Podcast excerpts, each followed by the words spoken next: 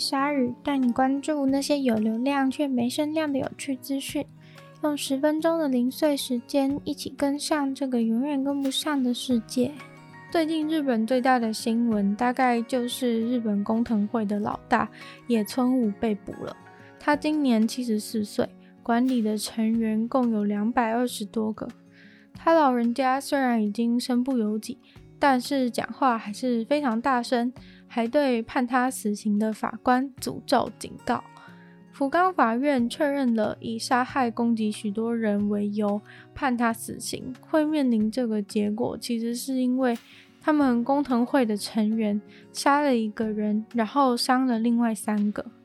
现在被判死刑的是老大野村悟。但是很多日本媒体都说，其实没有直接证据可以证明是他指使的，只是法院似乎认为该地区俨然就是他们工藤会的地盘。这个攻击杀人事件不太可能不是在老大的指挥之下进行的。工藤会成员犯下的案件有些已经有点久远，像是一九九八年他们杀了一个渔会的理事长。另外三位受伤的比较近期，大约是在二零一二年到二零一四年间。受害者有一位护士和两位警察。野村悟告诉法官说，法官会为他决定后悔一辈子。他要的是一个公平的裁决。而野村悟的律师表示，他们会继续上诉。这个工藤会是北九州地区最大的帮派，主要是以军事化的帮派风格闻名。像是他们会在帮派械斗的时候使用机关枪、手榴弹。在日本，这些被称为雅库扎的暴力集团的存在，并不是完全违法的，因为他们通常是以一些公司的形式存在，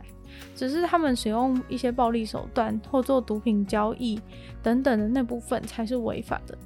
他们通常都会有一些像是武士一样的传统风格。不过，指定暴力集团的老大被判死刑是日本史上从来没有发生过的事。毕竟，这种帮派的事件其实都很难真的去证明是老大直接唆使的，顶多就教唆的部分只能上到一两层。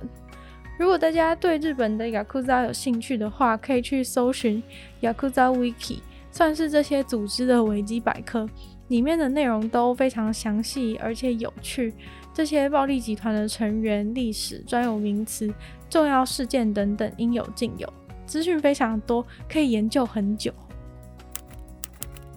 首尔的学校打算取消那些关于内裤的规定。原本学校会规定学生只能穿白色的内裤，但因为近十年来反对的声浪四起，很多人批评说管人家穿什么内裤是违反人权的行为。所以首尔教育局才终于有所改变，有六个女校，包含了国中和高中，已经取消了关于内裤和袜子的服装仪容规定，还有另外二十五间学校也打算在今年年底前取消掉。但市政府也无奈地表示，虽然他们想要推动取消内裤规定。在首尔市一百二十九间女子的国中和高中当中，却有三十一所不愿意更改规定。南韩的学校跟台湾传统的治理方式差不多，就是说，因为你身上全身上下的任何东西都会影响到你学习，只要有颜色、有不同的形状、手势，都会让你分心，造成你成绩变差。所以他们都会让所有东西都必须是白色的，只有头发是必须是黑色的，遵守不染、不烫、不怪异的原则。上下学不能穿运动服，也跟台湾传统学校规定上是类似的。袜子颜色也是有很多有规定，不过内裤在台湾我是没有听过。其实从二零一二年，首尔市政府就有宣布，应该要让学生拥有自己决定要穿怎么样，头发应该要弄怎么样的自由。但是因为其实各学校还是有权利订定关于服装仪容相关的规定。所以学校基本都不愿意放手，直到今年三月，他们才终于把赋予学校规定服装仪容的这个权利给剥夺掉。所以从此以后，首尔的学校如果要订定相关规定来限制学生的话，其实是不行的。但也有批评说这个并没有用，因为对学校也没有任何的罚则。如果学校硬要违反市府的规定的话，也不能怎么样。所以最后还是要看学校愿不愿意开放。首尔教育局说，那些不愿意改的学校，他们会一个一个去督促，希望他们一个月之内改善。视讯软体虽然早已普及，但是近期更是渗透了所有人的生活。不管是工作的会议啊、学校讨论报告啊，或是跟亲友联络等等的，都非常常会遇到视讯的状况。但你是否已经受不了在视讯的时候，总是有人的麦克风制造出庞大的杂音，却浑然不觉？当在一个超多人的会议当中的时候，痛苦的不是只有那个回音噪音本身而已，还有就是在那么大一群人当中，要怎么样温柔且坚定的找到到底是谁发出那个噪音的。尤其是在正式场合的视讯中，更让人困扰。有时候也不好意思，就直接跟对方说：“不好意思，你的麦克风真的很吵哦。”于是，Google 决定把他们家的 Google Meet 做出改善，处理掉这种视讯过程中麦克风严重回音的状况。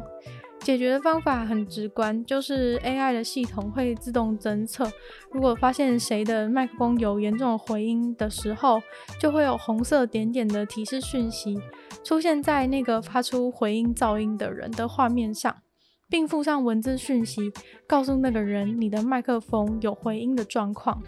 如果你去点那个文字讯息的话，就会告诉你有怎么样的方法可能可以修复你遇到的问题。这个功能会预设就被打开，在之后的两周就会开始在部分的使用者的软体上面做测试，之后就会让所有的 Google Workspace 的用户、G Suite 和 Business 的用户使用。一般人的话，就还是只能先忍忍吧。大家都很喜欢在网络上看兔子的照片，所以很多人都会分享自己遇到的兔子啊，或是自己养的兔子。结果偶然在网络上竟然出现了一只几乎濒临绝种的兔子的照片。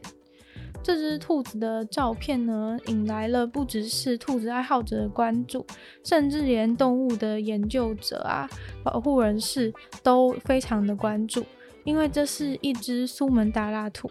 苏门答腊兔真的非常少被目击，大部分看过苏门答腊兔的人都是在荷兰的博物馆里面。对，是博物馆，不是动物园，因为那是二十世纪初荷兰人在航海的时候在印尼搜集到的，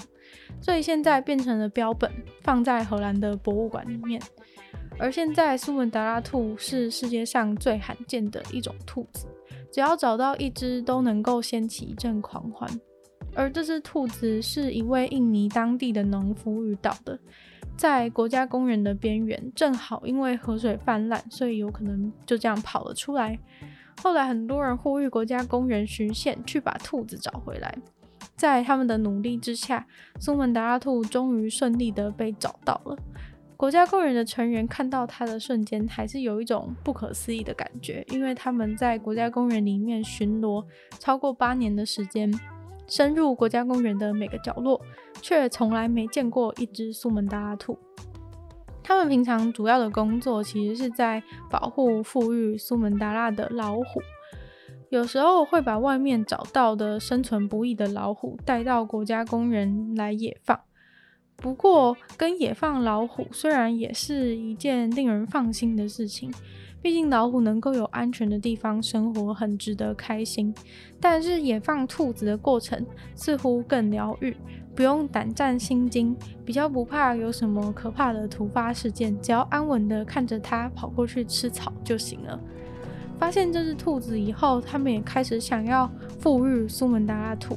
原本其实就有想，但是因为完全没有发现过半只兔子，所以也没有办法凭空赋予。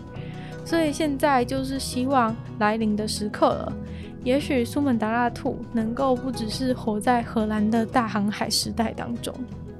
今天的鲨鱼就到这边结束了。喜欢鲨鱼的朋友，记得帮鲨鱼分享出去。可以的话，在 Apple Podcast 有星星，写下你的评论。那也可以到其他任何有留言区的地方留言给我，我都会在找时间回复哦。那也可以去收听我的另外一个 Podcast《女友的纯粹不理性批判》，里面会有一些议题的讨论啊，或者是影集的推荐等等。也可以欢迎大家去收听，那也可以去订阅我的 YouTube 频道，或是追踪我的 IG。那就希望下雨可以在每周二、四、六顺利与大家相见。那我们下次见喽，拜拜。